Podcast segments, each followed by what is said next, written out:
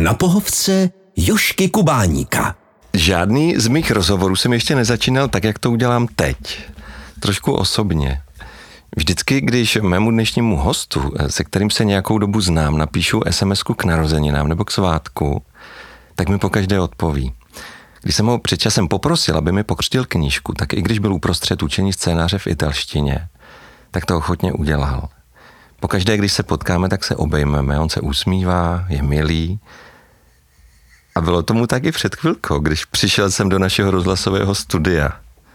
Já mám prostě rád, Vojtu Dika. Čau Vojto. Nazdar. Čemu se směješ? Já nevím, to, to je úvod, ty jak, jak od Křemílka a Chomůrky. Na jaké se díval večerníčky, když no byl třeba na tyhle ty. No. no tak vidíš, tak to tě nemůže překvapovat. No ne, no tak bylo to hezký samozřejmě, já, mě to lichotí, ale trošku jsem se divil tomu, že bych ti odepsal pokaždé, když mi napíšeš. Je to možný, jo? Pokaždé. Některým lidem se bojím neodepsat, ale někdy mám takový to, že mi někdo napíše a já ten telefon občas posílám na dovolenou, protože vždycky se bojím toho, abych se jako nestal područím toho telefonu. Tak vlastně mi někdo třeba napíše, ahoj, jak se máš? A já mu za rok a půl odepíšu, dobře, děkuju. A ty? Rozumím, ty mi odpovídáš někdy třeba s dvoudenním spožděním, ale vždycky, vždycky odpovíš. No, tak to víš. to jde. No tak to jo, to no, je pravda. To se snažím jako no. Na ty narozeniny, jo, je to hezký, já to mám rád, když mi někdo napíše. Ale na druhou stranu někdy to prostě nejde ani stihnout, že to přijde fakt jako hodně, tak potom už si říkám, jestli já mám teďka trávit ten čas, odepisováním na ty zprávy, anebo je mám trávit s těma nejbližšíma, s tou rodinou, ze kterou vždycky jsem, a slavit třeba. Jo. Tak, Zvládneš obojí. Ale. No tak snažím se právě, to, to znamená, že když ti odepíšu, tak se snažím, ale někdy to třeba asi jsou i tací, kterým třeba neodepíšu, podle mě, Jožko.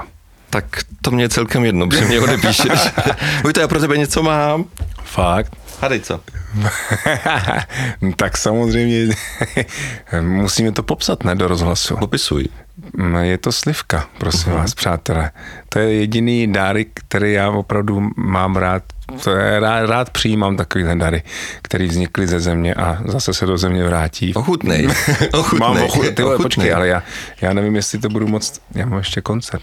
Já jsem říkal, že nebudu pít, ale ochutneme. Ty kráso. To je ještě taková čerstvůčka, výborná. Ty krása. Darů naší země. No to je nádherný. Děkuju. Ty krása. Dobrá je. No a ta se tak, ta se tak rozlívá po tom těle. A ah, bože, to mám rád. To se ti bude dneska zpívat. Mm-hmm. Vojto, já o tobě vím spousty věcí, ale některé jsem se dozvěděl až teď, když jsem se na to naše dnešní povídání připravoval. Třeba to, že jsi ve 12 letech účinkoval na nádvoří Pražského hradu ve mši Leonarda Bernsteina. A už tenkrát si lidé, kteří tě slyšeli, říkali, že jsi mimořádný talent. Kdy jsi tohle to začal slychat poprvé? Ježiš, to já vůbec nevím. Jako asi v tom sboru říkali, abych zpíval sola. Já jsem chodil do chlapeckého sboru, takže mi říkali, abych zpíval sola, tak jsem nějak pochopil, jako že jsem nějaký reprezentativní typ. A pravděpodobně tady v těch 12 letech jsem poprvé okusil takový ten zájem, jo, protože ta Bernstein mám tam asi 300 těch účinkujících a vlastně jenom v úzovkách dva solisti. Jeden ten celebrant, který to celebruje celou tu mši a potom malý chlapecký solo. Je tam samozřejmě i dva sbory a obrovský orchestr a 24 popových zpěváků, dejme tomu, ale ty sola jsou tam dvě a já jsem byl jedno z nich, takže nějakým způsobem třeba poprvé v životě jsem mnou někdo dělal rozhovor. Aha. A byl skvělý v tom, že, že jsem potom právě jako si i vyzkoušel tu druhou stránku, jaký to je, když přijdu za svýma kamarádama, se kterými normálně jsem prostě vždycky hrál fočus a, a zpíval v tom sboru a říkal jsem mi, ty ale teďka jsem dělal rozhovor, haha, a oni nám je to úplně jedno. a fakt jsem si říkal, že vlastně je dobrý mít kolem sebe ty lidi a furt toto to tak mám, který ti opravdu řeknou, jako my se z tebe neposlem třeba. Hmm. A to já mám, bych řekl. A myslím, že jsem to měl. I když v rodině byli takový všichni jako adorující, ale ženu mám takovou a, a mám, myslím, i nějaký přátelé takovýhle. A co ty komplimenty dělají s klukem v pubertě? Byl jsi víc sebevědomější nebo namistrovanější třeba zrovna? Ne, vůbec právě. Nebo ti to bylo jedno? Ne, asi mi to bylo jedno, já se to teda takhle beru, já to mám tak doteďka, takže vlastně veškerý třeba ceny nebo tak, takový nějaký úspěchy, tak já se vlastně učím si to užívat, jo, protože to moc neumím. Cítím, že na světě je mnoho milionů lepších lidí, než jsem já v tom, co dělám, takže vlastně si říkám, ty proč já jako teďka tady slavím, jako že, bych, že jsem dostal cenu nějakou Táli, Radoka nebo něco. A pak si říkám, ty, no tak jo, tak dobrý, tak hezký je to a pojďme dál. No. A teďka ve mně je takový ještě další člověk, další Vojtěch, který právě potřebuje si toho být vědom a zároveň se z toho nepotento. E, tudíž vlastně se učím si jako sám sebe ocenit. Jo, protože si myslím, že právě v té pubertě jsem to vůbec neuměl. Že jsem opravdu jenom měl takový, jako že no dobrý, tak jo, tak pojďme dál, pojďme si hrát basket. Mně vlastně hrozně moc věcí šlo. Já jsem vždycky začal hrát nějaký sport, automaticky mi šel. Proto si do teďka vlastně všechny sporty si jako vlastně, ne, že bych v nich byl jako nějak výjimečný, ale jsem jako v nich celkem jako takový, že si to zahraju jako s kámošema. Takže e, prostě mi vše, jak mi všechno šlo, ale člověk potom v úvozovkách jako by si toho nevážil. No tak já si vlastně teďka, to už teda dlouho, ale vlastně si třeba vážím toho, co vlastně dovedu. No. Toho tvého výkonu ve zmiňované Bernsteinově mši, teď se vracím teda do roku 1997, mm-hmm. si všimla režisérka Radka Tesárková, která připravovala Jurkovičovu hru o svaté Dorotě. Tebe obsadila mm. do titulní postavy, ty hrál Dorotku. Hmm. A ta role ti údajně šla natolik, že si mnozí mysleli, že jsi skutečně dívka. Ano. Víš, já jsem si říkal, že kluk, který hraje závodně fotbal, florbal, sám říká, že ti spousta věcí šla, by do něčeho takového nešel, že by se třeba styděl ještě v tomhle věku. Byla ta hudba pro tebe víc? Asi tak díky tomu, že to nějak mi jediný zůstalo, teda je pravda ještě s fotbalem, tak asi to bylo víc. Já se vlastně sám tomu divím, že jsem od pěti let zpíval a vlastně přes, teďka to vidím u nás, že máme právě kluky, který jeden si tím prošel, tomu bude 18 teďka, druhý je právě v tom takovém zvláštním věku 15 hmm. let a náš Lojza se prostě do toho teďka akorát blíží, že mu 10. To je takový jako těžký věk na tyhle ty různé koníčky, jestli u toho jako zůstanou nebo ne. A já jsem u toho nějakým způsobem zůstal, teda do 15 let, pak jsem automaticky kvůli lásce přešel do, do divadla, právě krátce Tesárkový, do amatérského divadla Radar, kde jsem se zamiloval nejdřív do ženy a potom do divadla. A musím říct, že mě to samotně jako překvapuje, no, že, že jsem vlastně u toho nějakým způsobem vytrval. No ale... A nestyděl se zhrát holku v ne, ne, věku? Mně to bylo úplně jedno. Bylo jedno. Ne, hlavně, že to byla hlavní role.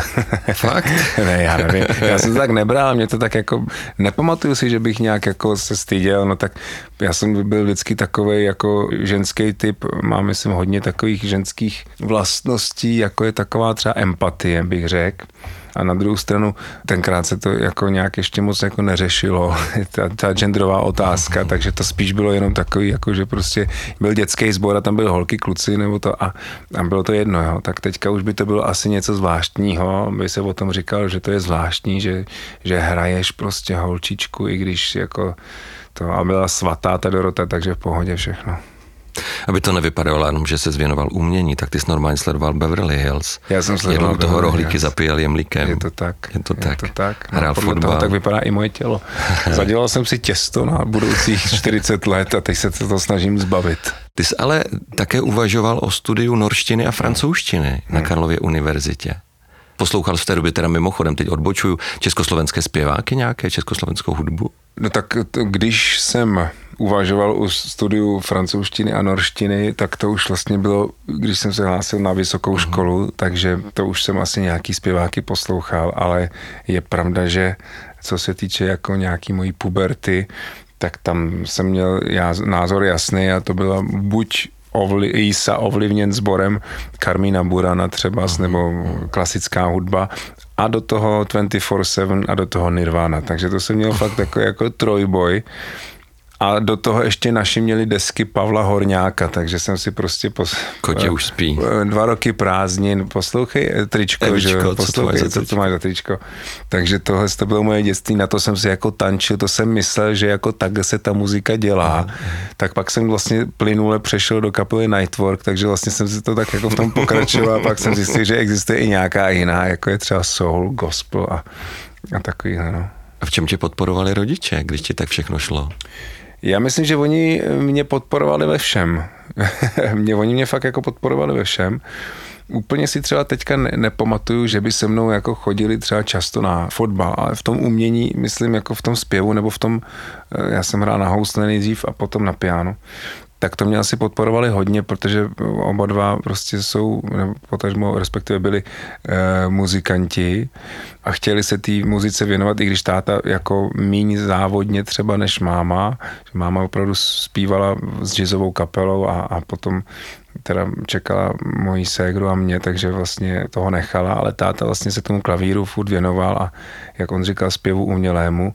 Takže v tom umění mě podporovali hodně a ty sporty já jsem prostě miloval, protože jsem takový akční typ, já potřebuju se hejbat, jako já potřebuju ke svýmu životu pohyb, a ať už je jakýkoliv, takže prostě miluju si chodit zacvičit a miluju ten fotbal, miluju jakýkoliv sport vlastně prostě jenom jako, že se něco děje a je to nějaká hra.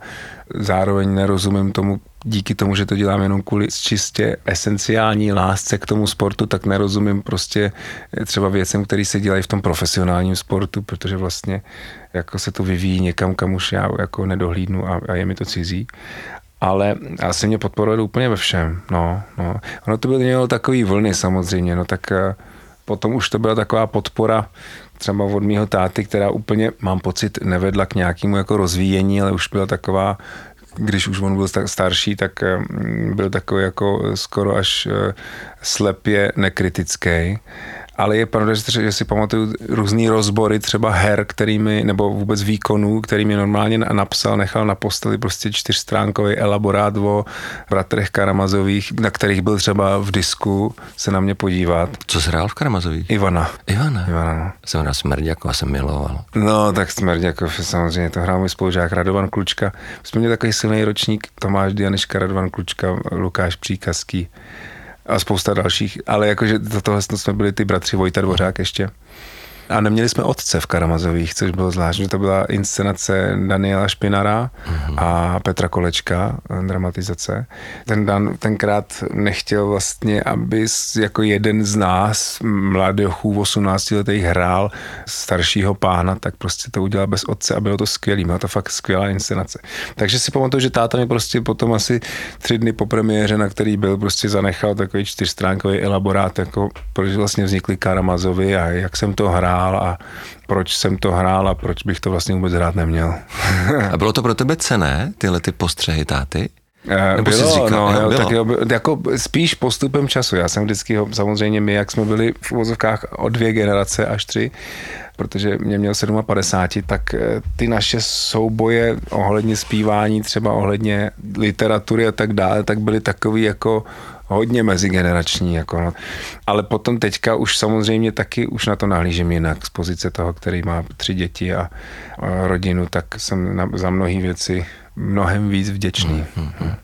Ty jsi zároveň studoval dvě školy, že jo? Konzervatoř Jaroslava Ješka a Damu. Ne, ne, ne, já jsem studoval jenom Damu a na Ješkárnu jsem na zpěv. Eh, chodil Pavle Fendrichový zpívat. Aha, takže to nebylo den studium. Ne, ne, ne, vůbec. Ale to byla jako moje soukromá aktivita, protože s tou Pavlou Fendrichovou se kterou jsem se seznámil, když jsem tam, já jsem tam dělal zkoušky a dostal jsem se i tam, ale prostě jsem si řekl, že Ješkárna je střední škola, že bych chtěl prostě spíš po střední, na, na, co, má, co jsem měl Gimpl, tak uh-huh. že bych šel prostě spíš na vysokou a tam bych chodil zpívat, protože tam ten zpěv byl takový vyhlášený a tenkrát tam byl Eda Klezla a právě ta Pavla, která říkala, že mě chtěla učit a, a my jsme se potom tak zčukli, že vlastně před asi rokem No, akorát to bude rok, kdy jsme spolu vedli takový workshop na Damu právě, protože ona teďka momentálně učí i na Damu. A dělali jsme takový workshop dvoudenní, dvakrát dva dny pro asi 15 lidí. Vždycky bylo to jenom, že jsme dělali takový jako, že máme velmi podobný náhled na ten zpěv. No, je to takový, že, že to není moc ani vlastně o tom zpívání, jako spíš o tom splynutí té duše s tím tónem. Chtěl bys učit? Jelikož zastávám názor, že učit má ten, kdo na to má čas, tak bych teď určitě učit nechtěl. Ale musím říct, že ty workshopy mě obrovsky obohatily i jako zpěváka, protože jsem si opravdu některé věci sám na sobě uvědomil a hlavně jsem si je musel pojmenovat, protože jsem nikdy neučil, ale vlastně jsem začal praktikovat eh, to učení toho zpěvu ten workshop první den probíhal tak, že Pavla vedla takový hromadný hodiny, já jsem se toho účastnil a jako jsem různě poznámkoval to a ona je prostě jako profík pedagog, takže už ty cestičky svoje má prošlapaný, já to nikdy nedělal, ale druhý den jsem vlastně vedl já jednotlivým takový masterclassy, že každý si připravil skladbu nějakou a potom jsme to jakoby pracovali na tom. A ten workshop se jmenoval Zpěv v pohybu a pohyb ve zpěvu A je to fakt vlastně to téma, který já si myslím, že je nejdůležitější, aby to tělo bylo propojené s tím tónem. Bylo to teda opravdu, musím říct, pro mě hrozně obohacující a myslím si, že i některým těm studentům, jak jsem se potom doslechl, to i celkem i změnilo nějak takový náhled vůbec na, na zpěv a i na herectví, protože ono to je samozřejmě propojený všechno. Na pohovce Jošky Kubáníka. Souhlasíš s tím, že zpívat se naučí každý? Někdo to říká. No hele, taky to řeším, protože náš prostřední syn není úplně, abych tak řekl, jako zpěvákem, ale hlásí se na hereckou konzervatoř, tak teďka mám takový jako oříšek, že ho chci jako rozespívat. Já si myslím, že se nemusíme naučit jako zpívat vyloženě, ale můžeme se určitě naučit ovládat ten hlas a vlastně si uvědomovat ty tóny. Já na něm třeba vidím, že on si jakoby, jak je ještě mu 15, že je úplně šílený věk, že on si jako neuvědomuje ty tóny. Jo, ale že to je jenom prostě, že to je takový jako nesoustředění. A jinak potom, když si jako rozdejchá a trošičku se soustředí, tak on si je uvědomí a normálně jsem mu začal nadávat a říkám, ty vole, dej ty zpíváš, co to tady na mě hraješ? A on se začal hrozně smát, protože to taky nikdy neslyšel. On nikdy neslyšel svůj hlas, když ho otevře. Bylo to vlastně eh, takový dojemný, měli jsme teda zatím jednu hodinu, ale bylo to fakt dojemný. A takových případů jako znám víc. Znám dokonce i případy, kdy prostě někdo jako fakt nespíval teďka v hudebním divadle Karlín prostě zpívá jednu roli za druhou. Takže si myslím, že to jde. No. A je to v hlavě ten blok? Nebo, nebo je to vůbec blok? Je to blok. Je to my, my si hrozně vytváříme nějaký hranice. Samozřejmě někdo prostě neintonuje třeba takhle. Jde o to, rozumíš, jako Joe Cocker, jako, hmm. co si budeme říkat, jestli to byl jako zpěvák typu Karel Gott. Jde o to, jestli ten zpěv bereme, my to bereme vlastně v úvozovkách díky té pop music pravděpodobně, jako něco, co musí být jako dokonalý, technicky dokonalý, prostě musíte mít melodii a tohle a musí to být takový jakoby uhlazený všechno. No ale třeba v Americe ta pop music vypadala úplně jinak, jo. Joe Cocker prostě byl pop music, jo. A můžeme si jako samozřejmě debatovat, jestli je to jako zpěvák nebo ne. Jasně, já jsem jiný typ zpěváka než Tomáš Klus, Tomáš Klus je jiný typ zpěváka než prostě Jarek Nohavice, nevím, to asi nejde takhle brát, ale prostě bychom přestali ten zpěv brát zaprvé jako vlastně zdroj informací, jako přenositel nějakých témat, už to bereme jenom jako zábavu. A za druhý, a to je další věc, kterou jsem se i v tom workshopu jako snažil těm lidem trošičku jako přiblížit, že to je určitý druh léčení, protože tím zpěvem se léčit dá. A když to tak vezmeš, tak je potom úplně jedno, jestli jako ten tón jako dotáhneš nebo ne, nebo to, jestli ta frekvence je léčivá nebo ne. Jak ji poznám? Jak ji poznáš? Uh-huh. Jestli je léčivá? Uh-huh. No, že ti udělá dobře. My jsme třeba na tom workshopu opravdu si zpívali do určitých míst, že byly dvojice a někdo řekl, hele, mě teďka tady trošku tahá prostě vzadu. Jako je to jasný, jo, protože frekvence i rázová vlna je vlastně působení frekvence na tvůj sval, dejme tomu, jo. Ale u toho zpěvu to nějak jako jsme přestali dělat. A dřív to tak bylo, když ještě zpěv byl součástí rituálu a když jsme to brali, že to je součást rituálu, to, co my teďka jezdíme do Peru, a, a aby jsme se dostali do jiného stavu vědomí, a, tak to dokázal zpěv. Jo? To dokáže dech, to dokáže zpěv, to dokáže pohyb, to dokáže se dostat do jiného stavu vědomí. Lečíš se tím sám, zpěvem?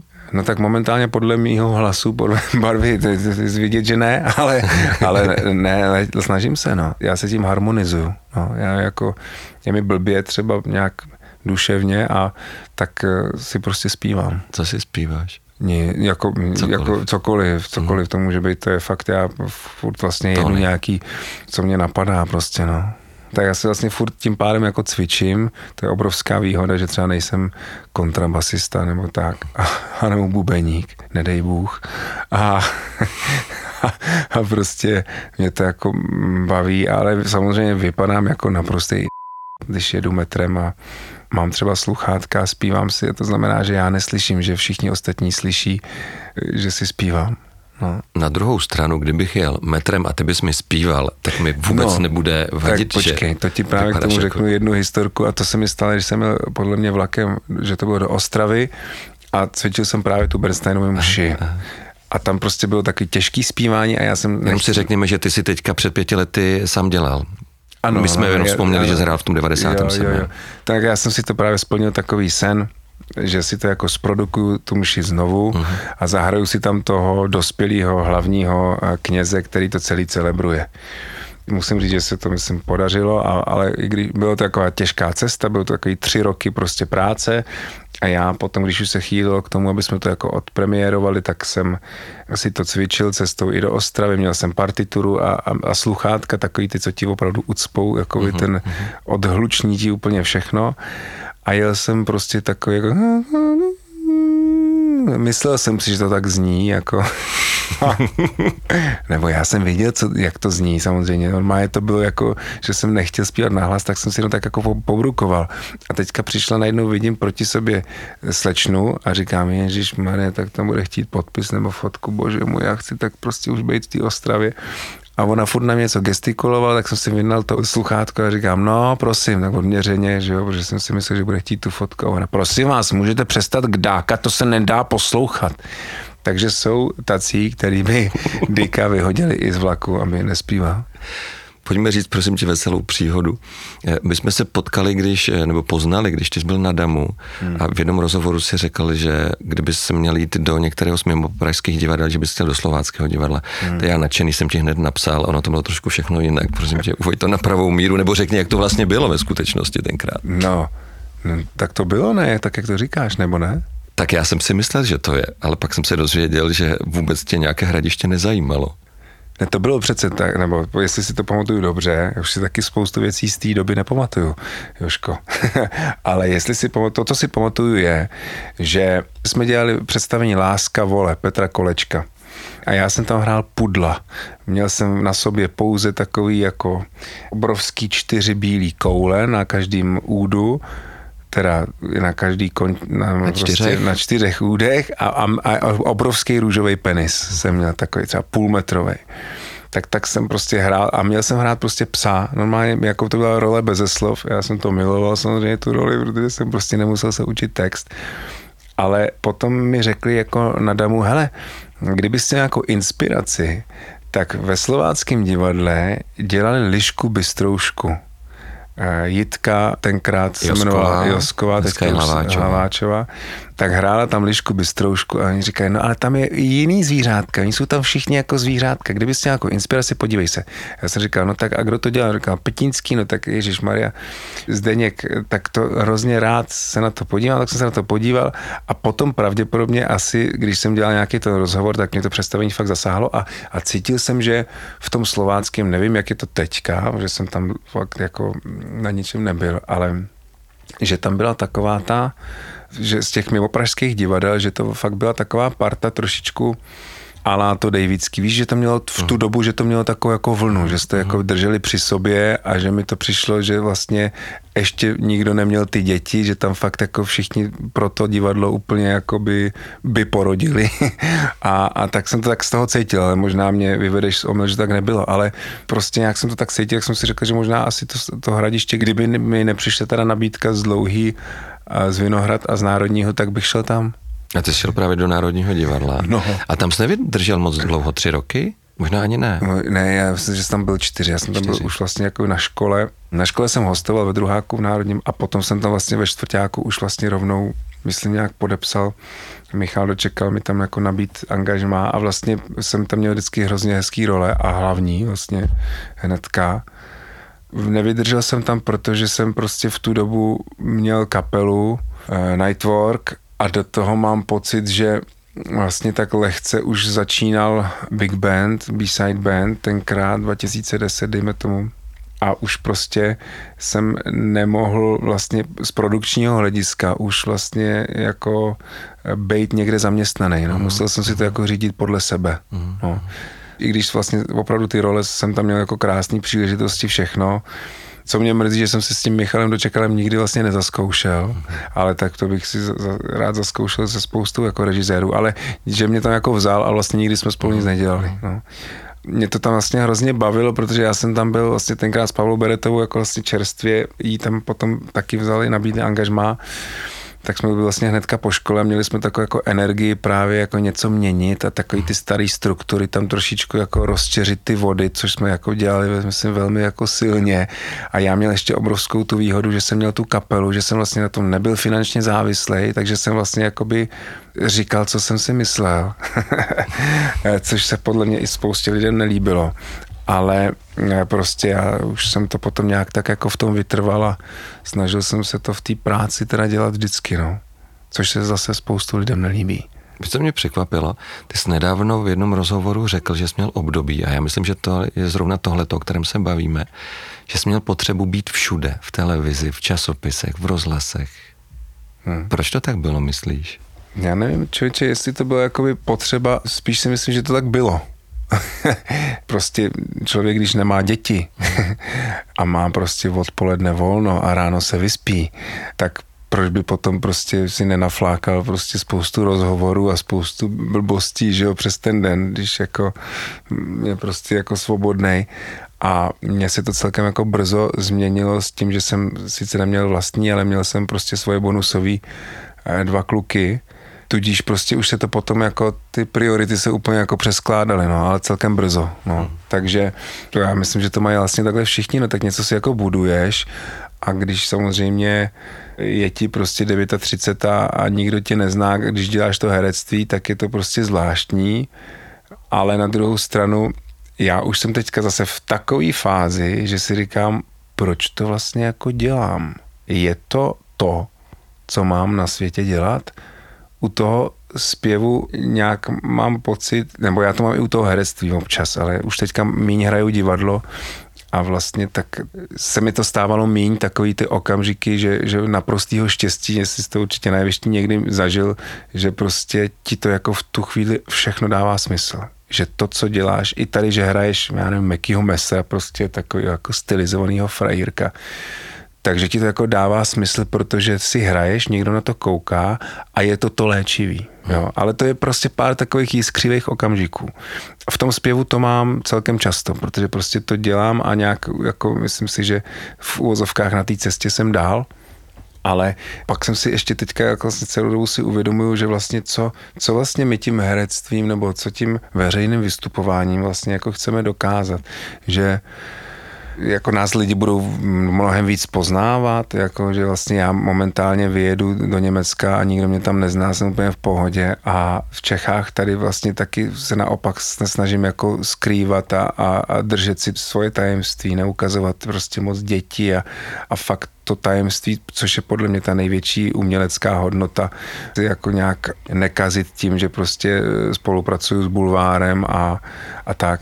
Ale vlastně čím víc to jako člověk dělá, tak tím víc je jako známý a tím víc prostě můj, můj sen prostě třeba je vycestovat s tou hudbou někam do zahraničí. To znamená, že by se třeba tohle to mohlo stát i v Polsku nebo v Německu nebo v Americe, keca. No a teď si koukám na Breda Pitta a Angelinu Jolie, prostě, který jako nemůžou nikde na světě, včetně Kuala Lumpur, prostě výjít eh, do města bez toho, aniž by kolem mě, sebe měli prostě bodyguardy.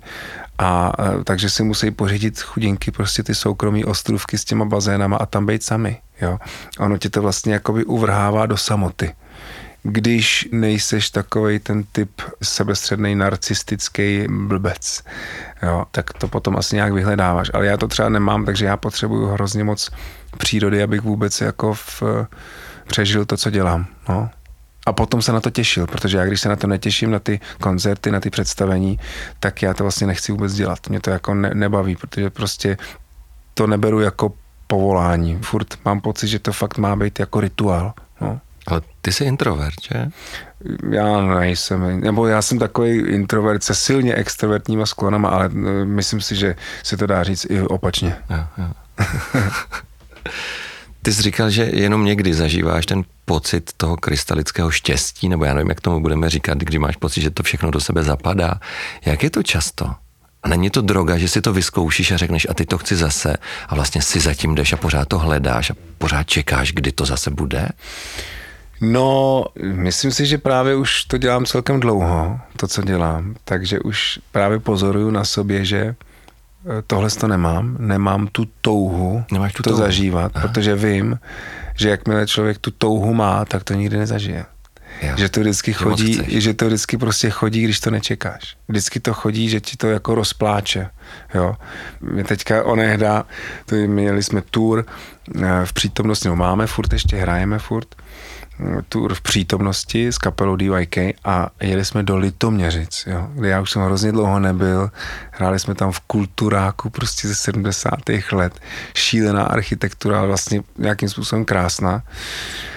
A byl to takový koncert, že já jsem na, na, na konci prostě v jedné písničce jako začal skákat, ty lidi začali skákat taky a já jsem úplně jako zpíval a do toho jsem plakal. Že to bylo tak, to bylo takový fakt zvláštní, protože ty koncerty jsou skvělý vždycky. A tady se prostě stalo něco takového, jako právě takového jiskřivého, kdy to nikdo nechápal. Když jsme potom slezli z toho podia a říkali, "To- co to bylo? To bylo něco zvláštní, něco jako mezi nebem a zemí, dejme tomu, ale tak já už vím, že vlastně to nemusím chtít, že to prostě přijde, když to nebudu čekat a, a samozřejmě pozoruju potom, teďka třeba v té kapele jsou samý mladěši, tak to mě baví, že jsou to jako mladí lidi, i když ne, že bych nebyl mladý úplně, ale, ale, ale jsou to jako fakt mladší prostě, jako ve věku, kdy já jsem třeba začínal. A tak zase pozoruju ty, jak oni vlastně oni to chtějí zažívat jako každý koncert, jo. A říkám si, no tak, aby jsme to mohli, jako měli právo to zažít, tak musíme udělat opravdu všechno pro to, aby to bylo dobrý. To je jako jediný, co můžeme. A potom to ostatní. Už musíme taky něco nechat na tom Pánu Bohu. Co tě ještě dokáže rozplakat? To je spoustu, já jsem taková plačka docela. Spoustu věcí, no. Tak dneska jsem třeba byl za tátou na hřbitově povídat si. Sedl jsem si před jeho hrob a už cestou tam jsem plakal, protože jsem jakoby ty věci říkal nahlas. Hmm. Potom mi to bylo blbý, protože tam byl pan hrobník a zrovna vedle mě zametal listí. Ale tak jsem si s ním povídal, že jako na něj padá listí a tak. No, no. Tak to jako mi spoustu, u, u filmů pláču furt, prostě to je, mě do- dokáže rozplakat i animovaný film, takže Jak když jsem si dělal přípravu, tak jsem si to tak sepsal všechno a potom jsem tam četl. Zpíval si ve sprchách ve fotbale, smáli se mu, tak z fotbalu odešel. Zpívá si doma, zpívá si, když jde nakupovat, někdy si zpívá i ze spaní, zpívá si pořád a občas u toho i tančí. Jak se s takovým velkým talentem žije, Vojto? Je to snadný? no ne, tak si to vyzkoušej. Já, bohužel, nebo bohudík, nevím. Ne, ne, ne, ne. Rozumíš, je tam pokora, je to, je to lehkost, nebo to neřešíš? Já to neřeším, já nic neřeším, já to? nevím, no protože když si jako začneš si jako uvědomovat, že máš opravdu velký talent, No ale ona je to i odpovědnost. To ne, zase, je to, odpověd, je to obrovská odpovědnost, no, to si právě. nikdo neuvědomuje, co, je to obrovská A na to se odpovědnost, ptám. ale na, na druhou stranu, uh, když si to člověk začne jakoby moc připouštět, no tak prostě skončí v 27 jako Kurt Cobain nebo Amy Winehouse prostě. Začne žrát prášky nebo se ufetuje. To tak prostě naštěstí mě to, a to je právě to taky, jestli kolem sebe, myslím, že tohle to třeba trošičku souvisí i s inteligencí, já jsem si nikdy IQ testy nedělal, ale, ale myslím si, že to EQ budu mít třeba celkem vysoký. A že vlastně jako člověk se záměrně obklopuje lidma, který mu úplně neleštějí ty záda. Jo. Lépe řečeno, některý jo, ale třeba o tom ví, že je důležité si to uvědomit. Jako, jo. A potom taky neustanout v tom, že jako já jsem ten jediný na světě, no tak to, to kdybych si myslel, no tak to bych byl jako blázen, no tak naštěstí jsem soudnej a právě proto jsem zvolil třeba cestu takovou mnohem trnitější a je- odjel jsem natočit desku do, do New Yorku, abych zjistil, že prostě tam nejsem jako nic, jako vůbec nic. Tady v té republice, když potom člověk jako něčeho dosáhne, my tady máme 10 milionů lidí, z čehož prostě třeba jako sedm mě zná, jo. Eh, nebo ne, tak, tak pět, dobře, ok, pět mě zná a plus ještě třeba dva a půl na Slovensku, jo. Jako, že ví, kdo jsem.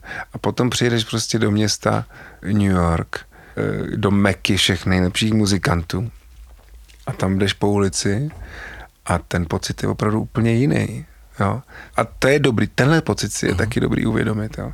Takže já jsem si no, tak to je schválně ale takhle na, na součástí toho, no, právě. No tak někdo to asi nedělá třeba, nebo nevím, ale já jsem to tak nikdy nebral, já to vždycky beru, já jsem měl vždycky takový jako punkový vedení, jo. Na Týdamu musím říct třeba, mě to jako myslím, hodně ovlivnilo, že jsme měli Evu Salzmanovou a Honzu Nebeskýho, Lojzu Švehlíka, Dariu Ulrichovou, takže vlastně právě nás jako hodně učili prostě obracet se jako takový té normálnosti. Jo. Jedna věc je inteligence, jedna věc je vedení těch pedagogů, jedna věc je výchova určitě a tu jsem měl takovou jako ze staré školy trošičku, takže prostě eh, jasně je dobrý někdy být za hvězdu, protože je dobrý, aby jako ostatní viděli, že to je ta zodpovědnost a na druhou stranu prostě eh, pro mě je zpěv to nejjednodušší, co je. To znamená, že vlastně já potom opravdu, když dostanu nějakou cenu, tak já si jako říkám, ty to je neuvěřitelný, že jako je to takový to pozlátko, kde, kde si třeba nedej Bůh o sebe někdo začne něco myslet. Tak já to beru a potom spoustu lidí samozřejmě třeba říká, no jo, on si toho neváží. A já říkám, kur drát, prosím vás, já jsem ten první, který si toho váží, ale na druhou stranu já už svoji cenu znám. Takže pro mě tohle, že mi někdo ještě dá nějakou jinou cenu, to je jenom DPHčko. To je prostě přidaná hodnota. No. to já vždycky, když tě vidím, tak mám pocit, že tě musím obejmout. to jsem ti říkal úplně na poprvé. Tak když prosím se... nás, hlavně, hlavně musíte taky vědět, že Joška mě tady celou dobu šahá na koleno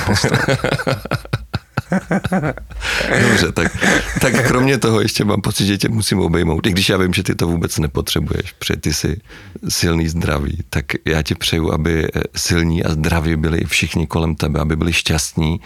Hmm. I ty víly, které silou poupěte, tvoří lásku na světě. Děkuju. Děkuji moc krát, Joško. Děkuji za rozhovor, kde jsme mohli hovořit. To už taky moc není v téhle době. Taky děkuji. Mým dnešním hostem byl Vojtadik. Na pohovce Jošky Kubáníka.